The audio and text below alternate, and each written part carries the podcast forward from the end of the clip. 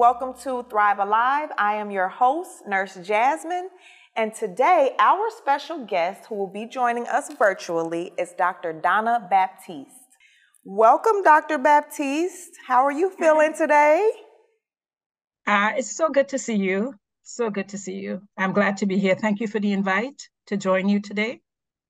We are so, so happy to have you. We are so excited for this episode to learn more about your expertise, hopefully, get some tips and some advice on how we can heal through some of our family drama. Um, so, before we get started, I want to uh, go over your bio for the audience just so we can kind of um, let them know who you are. So, Dr. Donna Baptiste is a department chair and clinical professor in the counseling graduate degree program at Northwestern University. She loves teaching, training, and student mentorship and specializes in couple distress, infidelity, child and adolescent slash family struggles, divorce recovery and mediation, co-parenting and custody consultations, and ethnic, minority, and immigration family life. Dr. Baptiste is especially devoted to advancing mental wellness in underrepresented minority women. She is the co-author author of Promoting Black Women's Mental Health, What Practitioners Should Know and Do, ta-da, and remains deeply committed to promoting diversity, equity, and inclusion in all aspects of her life and work. Once again, thank you so much for being here, Dr. Baptiste. Um, before we go into our interview, someone sent us a letter, and I want to read it to you. And we want your advice and expertise on how this person should address this situation. So, the letter reads Dear Nurse Jazmine, this past Christmas was the first Christmas without my grandma Hattie. She passed away last fall, the holidays felt so different, and there is still so much tension within my family. Aunt Helen and Aunt Sharon are constantly fighting over who will keep grandma's belongings. On top of that, none of my cousins are willing to host family gatherings, so we did not get together to celebrate the holidays like we have in the past. For so many years, Grandma Hattie was the glue that held us all together. Now it feels like things are slowly falling apart. What do you do when the matriarch of your family passes away? What advice can you give to my family as we learn to adjust to new roles and shifting responsibilities? Wow. Ooh. Um, and may Grandma uh, Hattie is her name? Grandma Hattie. Rest in peace. You know, what comes to mind for me is the loss of an important family member. And I know we talk about grieving a lot, which is actually, it could be a good issue. And it sounds like it's been a year, so this family is grieving. Mm-hmm. But losses in family life, especially of family members that are key to sort of keeping things together, keeping young ones um, you know, guiding, mentoring, the glue. I'm thinking of uh, um, I don't know if you remember that movie, Soul Food. Remember that? Yeah. So it reminds me a little bit about that. So, um, you know, in the early stages of grief, and grief can last. So when there's a loss, a powerful loss, people actually grieve. And I think sometimes there is a tendency to think grief is one and done. Mm. You know, mm. she's in a better place. So Grandma Hattie is, um, she's resting with the angels. or. but what happens is families lose um, just a sense of balance and stability. And with grief, emotions are powerful. So grief would normally have phases. And the first one is deep mourning. And I would say that lasts for a while. So this family is definitely mourning. And one of the things in grief work um, in with individuals or families is triggers that can occur around fa- the anniversary of loss. Mm-hmm, mm-hmm. So as this um, dear woman says, it's uh, the first Christmas, I think, mm-hmm. was said first Christmas without, without Grandma Hattie. Then yeah, you have a resurgence of all the feelings of bereavement. Mm-hmm. And so in family life, um, I'm actually teaching a class now on uh, couple and family work. And I just actually talked with our students about the importance of um, when there are changes in family life, and it can happen all kinds of ways loss, divorce, right. um, the illness of a family member. You know, there are different ways. Um, it could be uh, somebody loses a job or mm-hmm. different things can happen. And families are, I would say, black and brown families. Things happen. This could, things can happen a lot. Poor families, things can mm-hmm. happen a mm. lot. Um, the family must find a way to. We use the term adapt, mm-hmm. which is absorb the change and then accommodate it and shift, mm. you know, mm. almost like moving around, mm-hmm. you know? So now somebody might need to take on the role of matriarch, or sometimes without even speaking about these things, people step up. Right. Or somebody is given the role. Um, not surprisingly, in times of grief, conflict can ensue. Mm-hmm. And some mm-hmm. of it is driven by loss and grief. But it also has to do with, well, what's our new normal now? Right. And so we talk about families needing to adapt to the change and accommodate the change, whatever the changes, and sort of form or maybe recreate a new structure, mm. a new for a new way of being, a new way of working. And there are times when somebody leads us, or sometimes in the in the normal in the real world, family just fall and they find their way and then they keep moving and absorb the loss, absorb the change and keep moving. Some families can't they, st- they get stuck. Mm-hmm. And these are the families that um, might need specialized support, professional mm-hmm. counseling, say, for example, but not always. Minister might come along and give some guidance. Friend of the family might drop in and give some guidance. So this family seems to be experiencing normal things, mm-hmm. triggered memories of the loss, but also maybe can use a little guidance on how to recalibrate so they could keep moving. And that's how family life works. I love what you said about adapting and accommodating because this is, you know, Grandma Hattie, she has gone on to the next life and yes. we have to, you know, we have to figure out how to keep keep living, keep going. Mm-hmm. So um, I'm so happy that you like used that and you ad- addressed grief because a lot of times I feel like we try to forget about it or mm-hmm. not feel our feelings. So um, it's important to feel it. It's important to adapt. And I'm glad you brought up if you need some guidance, if, even if it's like spiritual guidance or the help of a counselor, then you know that's always a great idea. That's always a great resource.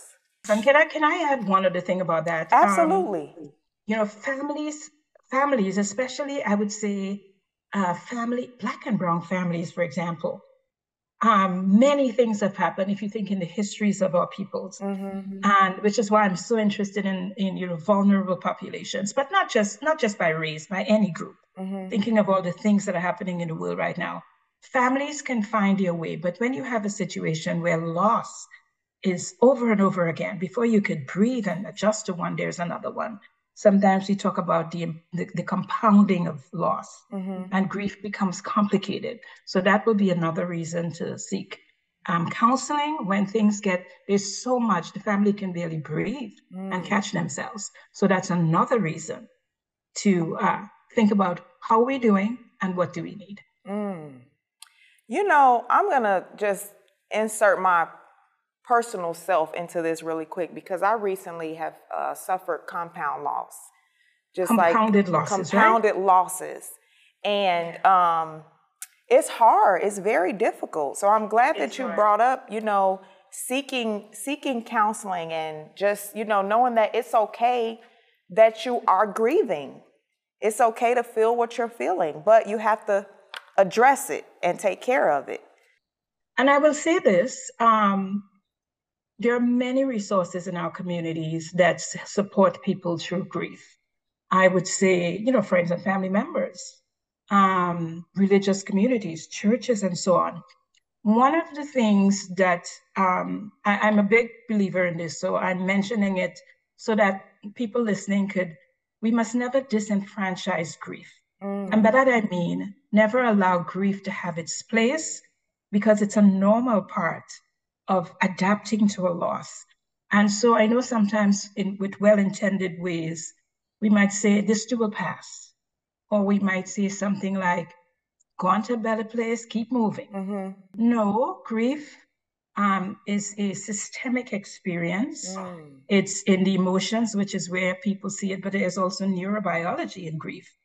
And the body, the emotions, the spirit must have a place to, to move through some of the phases. And if it's rushed, sometimes you see consequences in the life course. Mm. And so I maybe my message is let's allow grieving, a very human and good experience, to find its way in people's lives, not to rush it, and to support as they move on.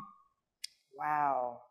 Wow. Thank you so much, Dr. Baptiste. And to our person who wrote this letter, who will remain anonymous, I hope that this, uh, these tools and advice will help you and your family um, adapt and accommodate. So um, I'm going to go ahead and get started with the interview or conversation, I like to call it. Um, the first question I'm going to ask you is Would you please tell us a little bit about your background and what has led you to your current line of work? So, I think you introduced me as, first of all, a professional counselor. And so that means in the state of Illinois, I'm licensed in a couple fields as a psychologist, as a counselor. And I also have a, you can call it a specialty in family life. Okay. And that means couple work, work with families and so on. And I came to that. Um, I remember being eight years old um, and right next to my house, there was a woman, not in my household, you know, but there was a family, and it was a family in which a woman experienced domestic violence. And I remember at eight years old, eight to nine years old, it went on for a while, being very troubled. Mm-hmm. I would worry as I went to bed what will happen to the children who were my mm. friends? Um, why is, in this case, a he beating her so much and so on? And I think um, I watched my mother fuss with me about it, meaning she was agitated also. Mm-hmm. And my father, wonderful man that it is, wanted us to stay out of it. It burned a path in my brain about the importance of family life. Mm-hmm. And I know we can say, um, for example, you would think about that idea and somebody is doing something terrible to another. And yes, that's true. But it also raised my curiosity about, well, how would this change? I'm thinking of all members of the family. And I remember thinking of the woman herself. I even thought of her partner at the mm-hmm. time. Um, turned out he was alcoholic, and we knew that as a young man. And then I thought about the children. That single incident, as I remember it now, um, birthed my interest in family life, mm-hmm. right? And I, for every stage of education, I found ways to make it relevant to me. Mm. So I studied, I researched, I write, as I did that, it, it occurred to me that the role of women in families um, was a big deal. And so some of my current work, writing the book on Black women's mental health, when women do not do well in family life, families struggle.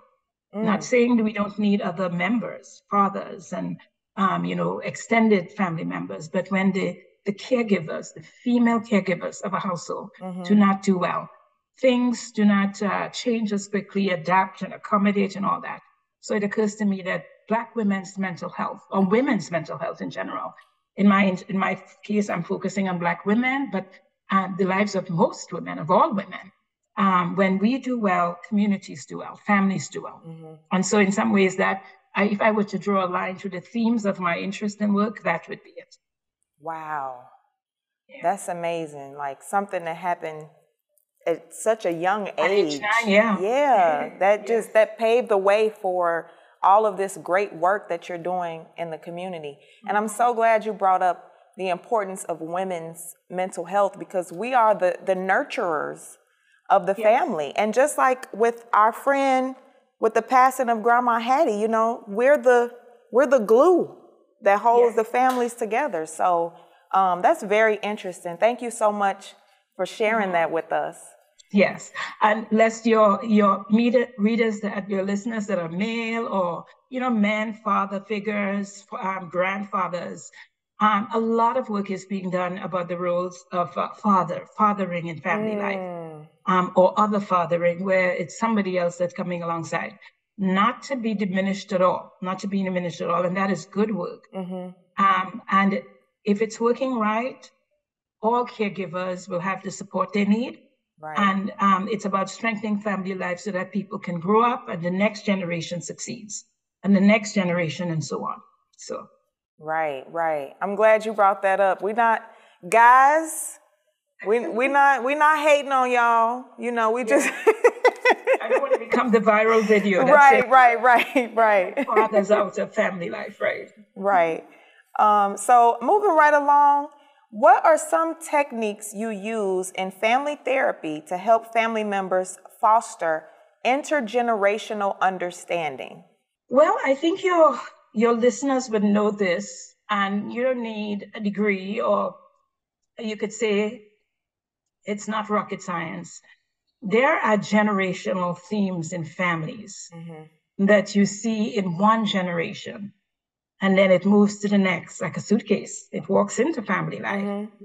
and it's in the next family patterns i would say good ones mm-hmm. you know mm-hmm. particular kinds of careers that people pursue so sometimes you see a generation of teachers mm-hmm. multi generations of teachers i don't know if nursing medical professionals that might be in your family mm-hmm. um, and you see sometimes a way of uh, sort of uh, celebrations and all that traditions continue along with that idea that positive legacies can transmit across generations, is the idea that negative legacies in family life can also continue. Mm-hmm. And so people, you see this with addictions. Mm. You see one generation of alcohol um, abuse in a family, and you you see the, the consequences. And so to summarize that idea, the family is an emotional system, and the unfinished business of one generation mm can trouble the next. And so, in work that we do around what we call intergeneration or multi generational issues, the idea is well, your, your listeners would be familiar breaking cycles. Mm-hmm. That pattern that is the positive ones we want to keep and we and we definitely nurture and support and it's a resource to family life the negative ones where the issues of one generation transmit to the other and trouble the lives of pretty much everybody, mm-hmm. and so on, and the next generation, where you see sometimes three or four. In the work of what we call intergenerational counseling, mm-hmm. we try to figure out what are those legacies and how is it impacting them now. And the, the idea is to help the generation you're working with. So let's say it's a couple or it's uh, a, a mom and their children or a family that comes for the work the idea is how to end that cycle mm-hmm. and provide all the supports, including bringing it to awareness, um, in nurturing and encouraging change, giving voice, communication, all the things that are what I would call the shock absorbers of family life. And so that's that's the work of intergenerational counseling. And I don't know if I've captured that well, but I hope your I hope your listeners will get the idea, the metaphor. Yeah. Um, the family is an emotional system and things transmit over generations. Mm-hmm. And we have to break, well, first we have to acknowledge, like you said, we have to acknowledge that, okay, this is something that I'm, you know, that was passed down to me and, you know, I'm struggling with it and I don't want to pass it down to the next generation. Yes. So what can I do now to, you know, to fix it, to change it, to break it, to break the cycle. So, yeah. And what I'm struck by is some of the patterns, let's call them multi generational patterns, mm-hmm. and it could just mean one generation to the other, or maybe three generations or four. Most people know them because they can say, yeah, grandma used to do so and so, or this, this happened, divorce is, is, is in our family life, mm-hmm. or line, or whatever, because a lot of people are doing sort of, you know, all the ancestry work and stuff. People are trying to track, you know, where did I come from? Who, what, what, what were my people like? Mm-hmm. There are times people are not sure what to do about it. And that's the idea. It's never about just regurgitating the history just to regurgitate it. It's about breaking cycles in the mm-hmm. current life so that the next generation does not struggle with the same matter. Right, right, right. Breaking cycles. We're going to take a quick ad break and we'll be back with more questions for Dr. Donna Baptiste. Hi, I'm Pastor Steve Epting, and welcome to Thrive Alive Presents.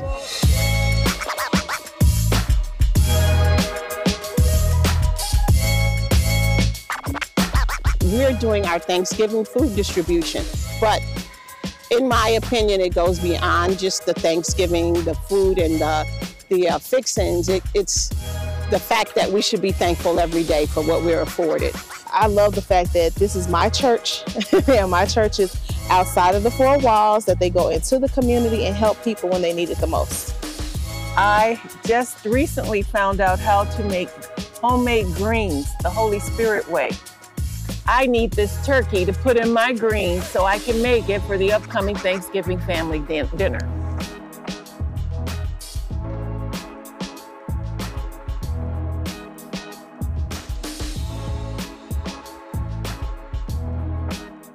We are back with our special guest, Dr. Donna Baptiste.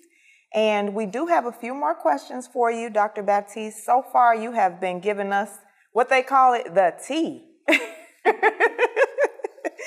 um, so, next question What advice can you provide to parents and their adult children as they navigate how to communicate with each other respectfully and effectively especially in areas where there are noticeable differences in lifestyle choices?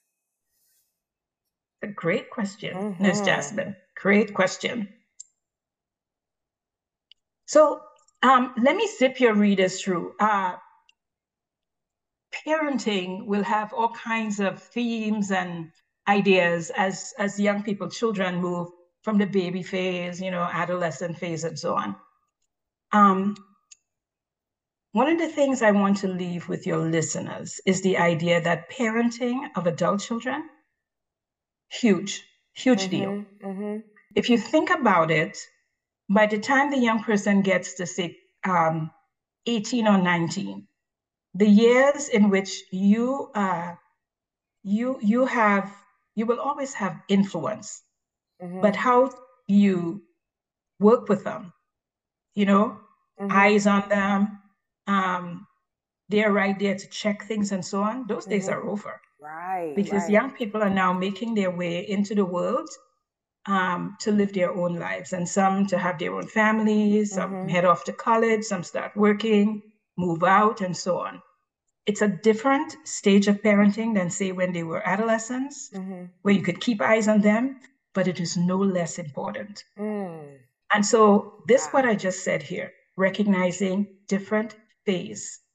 And what I want parents to um, understand is parental control ends, meaning not your show anymore, mm-hmm. and you don't call the shots. Mm-hmm. That naturally ends as young people sort of grow up and emancipate or move out or sort of find their own, and that's good. And what it transitions to is parental influence mm. which is because you gave birth to this child and because this child is important to you, and because this young man, this young woman, this person is somebody whose life you care about, like any other relationship, we want to be able to influence them. And parental influence is actually lifelong. Mm. Um, sometimes you will see something and offer it. It may not always be accepted, but you offer it. Sometimes your person will come to you to seek it.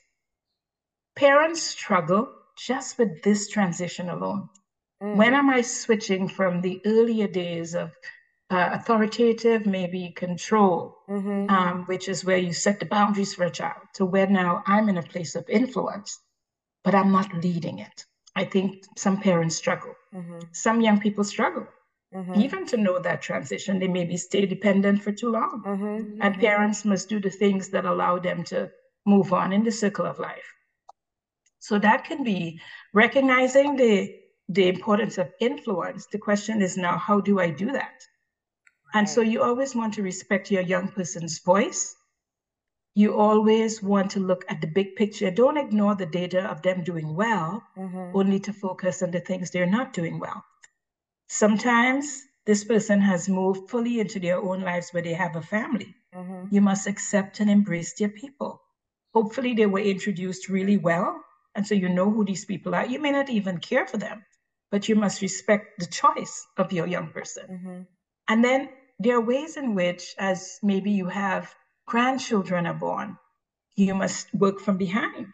Mm-hmm. You are not the lead of parenting. You might see things, we wouldn't do it this way, because those things irritate people that are trying to, re- and allow them to make their own mistakes. And so this is just a set of tips. And then I think the idea with influence is it always requires relationship, mm-hmm. meaning proximity, connection, um, respect, mm-hmm. um, I would say admiration and fondness and caring and all the good things that keeps relationships soft. So just that switch alone to being influential, lifelong, is going to be important for parents to grasp as they work with the young people. And so on, the 20s, the 30s, the 40s must give room for their choices and decisions, must also retain the right to influence them in a positive way. Wow, that was so good. Oh my goodness. I don't even I don't even have anything to like say about that. Like that is just that's so good because you know, especially in black and brown families, it's like, you know, you're my child, we're not friends, you know, I'm mm-hmm. I'm above you and like like you said, a shift happens at some point, you know? Yes. I remember had, when I first had my son, I called my mom like, whoa, like, why didn't you warn me? You know what I mean? She was the first yeah. person I called. And it's, so it's things like that, shifts in our lives and going into, like you said, different phases, your 20s, your 30s, your 40s. Your parents been there, but it's all about that communication and how you, you know, grow through it mm-hmm. together. Yeah, and there are classic classic mistakes that we parents can make. Like I'm the parent of a um, two young people, uh, 30, uh, 30 something year old young man, and um, I have a niece that I raised as a daughter, mm-hmm. and she is in her uh, late 30s. But I have to know my place. So here are some of the mistakes that we can make. Our voice is too strong sometimes in their business. Mm-hmm we must allow them to make their choices. And also, we must allow them to go through what we did, which is sometimes we make a choice we must reverse. We mm-hmm. allow them to make, we can be too strident in that we want to see it exactly how it works. We're thinking they're younger, not anymore. I think we sometimes um, disrespect their choices. Mm-hmm. There are mm-hmm. things they want to do. A particular person they might date somebody they might marry. And so there are times in which you don't like it, we don't like it, and mm-hmm. so we mm-hmm. want to fuss. And so you see conflicts with in-laws, um, with the, the people that come into the family. Family life is one in which there is what we call expansion. People come in and contraction. People leave through death and different ways. And we must keep up with ourselves to be respectful of how we manage those transitions. So when mm-hmm. people come into the family, we must be prepared to welcome them and support our people, our, our children, or those we raise to be good mm-hmm. in their roles. And so don't get there too quickly with heavy duty opinions. And then, to the extent that we can, we leave them to do their lives in their families, expecting that they will reach back. And so you see young people reaching back for advice, mm-hmm, mm-hmm. or they, they pass around to care for their parents and so on. And that is always a wonderful thing in the circle of life. So parents says, you know, we, we got to watch ourselves. Yeah. about how we navigate these spaces. Young people must also watch themselves in terms of how they they use and solicit and use and respect parental influence. Mm-hmm. I like that word, respect. It's, yes. it's, a, it's a mutual thing. It always has to be a, a, mutual, mutual thing. thing. Yeah. And how you said you called your mom and said, Hey, what do I do? Mm-hmm. It's a wonderful honoring of your mother and her influence in your life. Mm. It's lifelong. Right, right, right. Wow, that's so that's so deep. Um, okay, we got a few more questions. I know we have a lot of questions, but like you just you come with so much to give, and we're just trying to soak it soak it all up. Um, okay, what advice can you provide to the rising generations, like the millennials and Gen Z, as they navigate how to create healthy boundaries and new traditions that may differ from the boundaries and traditions they were taught as adolescents. Hmm. what a great question. and um, a lot of little minefields here to watch. So, you know, a lot of um, a lot. I would say a lot of people in my generation. So we are the boomers, right? Mm-hmm. Um, or the older millennials. Um, sometimes we can bash young people, and I think we can bash them because there are things that we grew up with, the way we were, Mm-hmm. let's say with authority figures or how we did.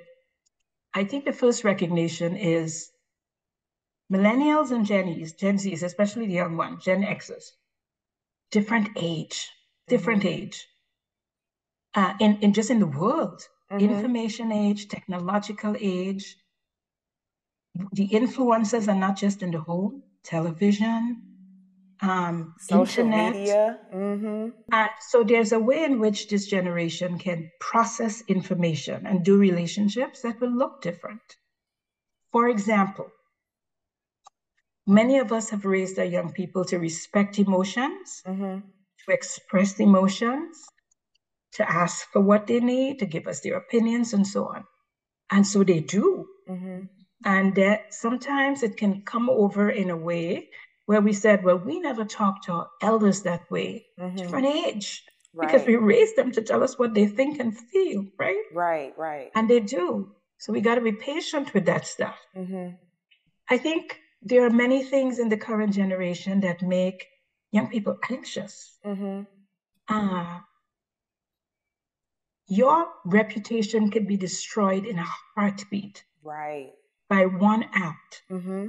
On the internet, Mhm. viral video, and they watch it. It happens to the people they care about, including celebrities, and it happens to their friends. It makes them afraid.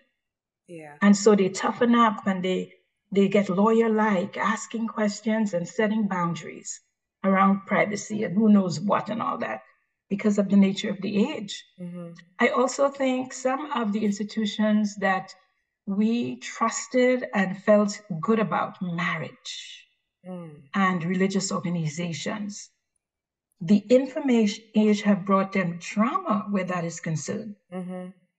And we trusted these institutions, sometimes our generation, without asking questions. But now our young people, and now it's it's worldwide, and the information is coming. The sexual abuse that has Mhm. occurred, the misappropriation of finances, Mm-hmm. Mm-hmm. ways in which these organizations, how people treat each other, they may have watched, and so they don't trust them. They want a different path, right? Mhm. Right. Right. And so what I'm saying is patience with this generation, recognize the, the the age they live in is different. And we must adapt our thinking about what respect is, how it shows up, and so on. So that is my advice to our group and my advice to young people is also respect that we grew up in a different age and things look different for us. Right. Does that make sense? That makes a lot of a lot, sense. But I, yeah. That makes a lot of sense. I even, I mean, I'm, I'm gonna. My sister is seven years younger than me, Yes. so we, I mean, we kind of in the same generation, I guess. But like, me, when I was growing up, it was totally different from how she was growing up, and we're like, we're we're polar opposites almost. So sometimes it's hard for me to wrap my head around some of the things that she does. But even decisions. yeah, even like when I was a kid, I don't think we had social media. I think that came out when I was in high school. So like, you know, watching We didn't have cell phones. right, Cell phone? right. Well, we we had the we had the um those big block phones, right? The Nokia. Right. So Or you um, got you got on the little phone and you made the dial with your hands, right? right, right.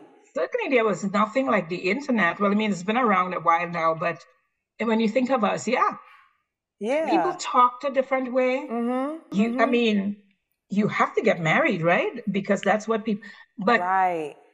yeah, some of these institutions have let young people down in terms of what they expect, and so they're choosing different ways, and we must understand that as we try to influence them. Right. And we have to respect that. We have to respect it. So many trends are happening where young people are less apt to be religious, Mm-hmm. not not not necessarily spiritual. Many are, but They don't, they, they, they you know, we used to revere our ministers. Mm-hmm, You know, mm-hmm. go talk to your pastor. Well, so much information now about ways in which these institutions, wonderful, wonderful supportive institutions, but some of make mistakes right, and young people know about it. right. You know what I mean? Mhm. Yeah. Mm-hmm. That's good. That's good. Um, okay, next question. What tools do you encourage your Black clients to adopt to create healthier mental health practices? hmm Um, and may I may I talk first about women in that perspective? Absolutely.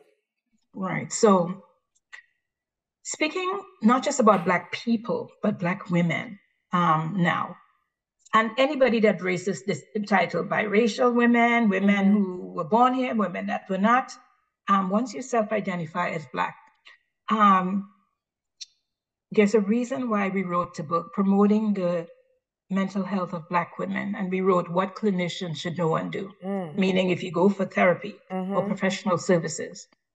Um, if you look around the country, um, there's a sense in which the mental health of Black women have been neglected.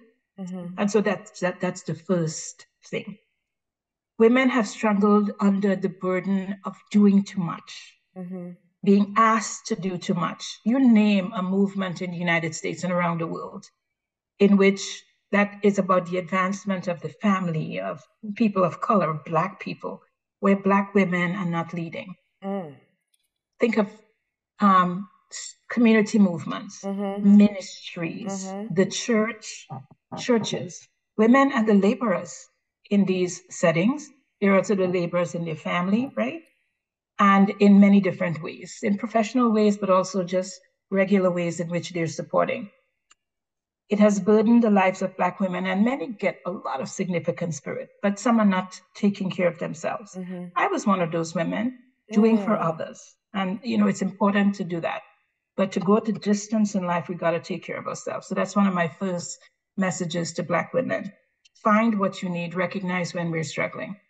Um, Black women can struggle with three things that affect us. One is high stress burden, and we Mhm. will never draw lines, but we have to. Mhm. We have to know when too much is enough. And not just stressful thing after stressful thing and said, we're going to press through. That's number one. Two, um, we can self silence. We don't want to talk about it. We don't want to, so we can keep our own secrets. We can even keep secrets about the things that affect us. Mhm. Um, and because, and then you're always afraid, should we ask for help? What will people think of me? I mean, and the, the in terms of social barriers for for how people understand Black women, so much negativity. And then Black women are not apt to ask for help sometimes, Mhm. and they should. And help doesn't mean professional help, but tell somebody that you're struggling. And so we keep those things inside. Those things are affecting our um, wellness. Mhm. And I think it is directly and indirectly related to why Black women in particular are in the bottom of a lot of statistics of health, Mm. maternal mortality, right? Some of, some of it relates to these dynamics. Mhm. Um, struggle and, and different kinds of health issues that we shouldn't. I was looking at CNN and somebody talked about breast ca- and cancer, more apt to die from breast cancer. Some of it is how is you know is in the things that I talked about and ways in which we treat it. So this is my biggest advice: start taking care of self Mm. to Black women, to Black people. Um, difficult times are here, I think, in the United States. Mhm. Um, all kinds of reasons, social, political. It feels to me almost like a, a resurgence of some difficult things. Denials of racism and its impact, right? Mhm. um, a way in which um, people are worried now about physical safety, say Black men. So there is a lot going on, and I would say it's troubled times. Yeah. Um, let's find our anchors, and it Mm. has always been faith, family, Mm. the support of communities, people of like mind. Let's find our anchors because we're going to need it, I think, in the times that are coming in, in this country. Yes. And so this is my conversation, what that looks like. Um, but in every instance, meeting with a community, connecting with people, narrating what we feel, um, supporting other people, all those things are definitely things that will anchor us. Mhm. And we must find them. Faith, right? Faith. faith, community, Community. um, giving voice, Giving narrating, voice. right? And building ourselves up through t- wellness activities, right? Mhm, That we mhm. know would be good for us. Those things have always been anchors to troubled times. I love that. I'm I'm taking a mental note for Yeah, yeah, myself. yeah. So, I mean, and I have to, you know, those of us that are counselors, we have to, we don't just give advice, we must live by the advice we. So I'm trying to find those things in my life yeah. also. So I'm a person of faith. Yeah. Um, and, uh, you know, trying to live well. hmm I'm glad you mentioned that because you, as a counselor, you you pour so much of yourself. You you you're constantly giving, and it's like pouring out of a cup, and then the cup the cup can't be on empty when you do, you know what I an mean. empty? And there's another thing we must also be mindful of the the the, the counsel that we provide. hmm You know, as we collaborate with clients to um, address things in their life, we must stand in line to do the same for ourselves. Right. So I can't be talking all this stuff about rest and Mhm. wellness and all that. And up for a long time, I did sort of talked out of one side of my mouth, but not doing the same in my own life. And I cleaned that up. Stand in line, be humble enough to stand in line and take your own advice. Is my Yes. suggestions to our younger counselors. And we must do that too. Wow, that's amazing. So we're getting ready to wrap up, but I got kind of a question for you that'll help us uh, solidify getting to know you a little bit better. So you Yeah. talked about these anchors. Yes, the anchors. What are your specific or individual or unique anchors? Me as a person. Mm-hmm. Yeah. Um, in our field, we talk about, well, I, it, it, it, I'm going to use the metaphor of a wheel, but people have talked about it, the, the, the formula, you know, different kinds of ways of wellness, of living well. Not just avoiding difficult things, Mm-hmm. but living well. So I mean, you can hear me talk about wellness and resilience Okay. two important concepts. Um, and they're not just opposite to illness or let's say doing poorly, not thriving. Mhm. They're different. Mm. They're different, right? Wellness, the center of the wheel Mm. of wellness in, in literature, but in mental health literature, the center of that wheel is spirituality. Not necessarily religiosity, because not everybody eh, adheres to a, um, a, a tradition in which they're doing sort of religious Right. activities like going to services or meeting up with other people. Mhm. And I believe my, my chief anchor is faith, in, in my case, God, and my devotion uh, to living um, in my in my sacred book is scripture, the Bible. Mhm. And but you can't just do those things alone. And joining a community of like-minded seekers Mhm. of of of a, of a spiritual life. And so that is for me my anchor, my chief anchor. Everything else is secondary to that, Mm. right? These days, taking my own advice, I'm trying to protect my health and wellness Mhm. so that I, I wanna I wanna see my children's children. Right. And so I must, I'm fighting to exercise, lose weight, um, you know, movement, right? Mhm. I'm also learning, lifelong learning is one of the anchors. And that doesn't mean being in school, but things that get me excited, Mhm. things that I that is that are new and different. And we, I'm managing my emotional life. I don't want to just popping off the handle, conflict with this person and that Mhm. person. So I'm learning to be humble and accept feedback, give it when I need to, setting boundaries where I need to. And then there are many other things that uh, that are known. What should what we said the the things that facilitate wellness. One that people may not think about, but I want to leave with your listeners. Um, I'm going to use the word awe, and awe just means being in the presence of something that makes you joyful and gives you wonder. Mm. And this is why people visit mountains and go to beautiful gardens and want to be by bodies of water. Yeah. But you can find it in the park next to your house, Mhm. watching beautiful pictures online, Mhm. babies. Anything that gives you a sense of wonder is a great thing. And we need to invest in that. Um, and so these are some of my current anchors. And of course, one that I thoroughly enjoy is being in relationship. Mm-hmm. Uh, there was a study done, um, it, it, it, used to be called the, the Harvard's Men Study. Okay. And now it's called just the Harvard um, Longitudinal Study. And they tracked generations of people mm-hmm. over time. It started with men, but then they started talking with their children and da da da.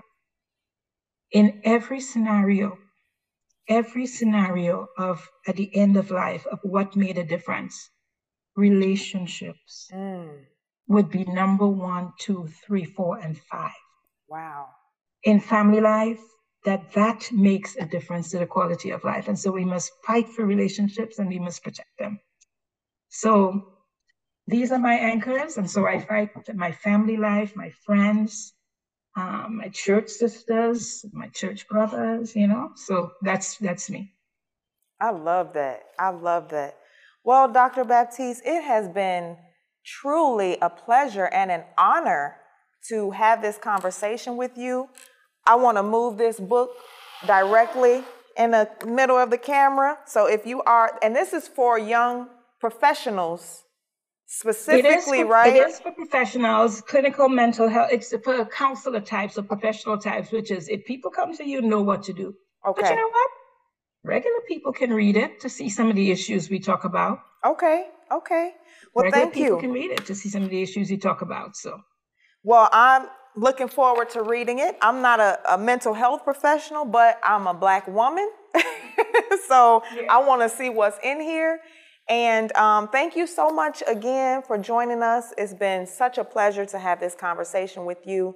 And um, guys, that's a wrap. I will see you guys on the next episode of Thrive Alive. Bye. Thank you, Nurse Jazmine. Thank you.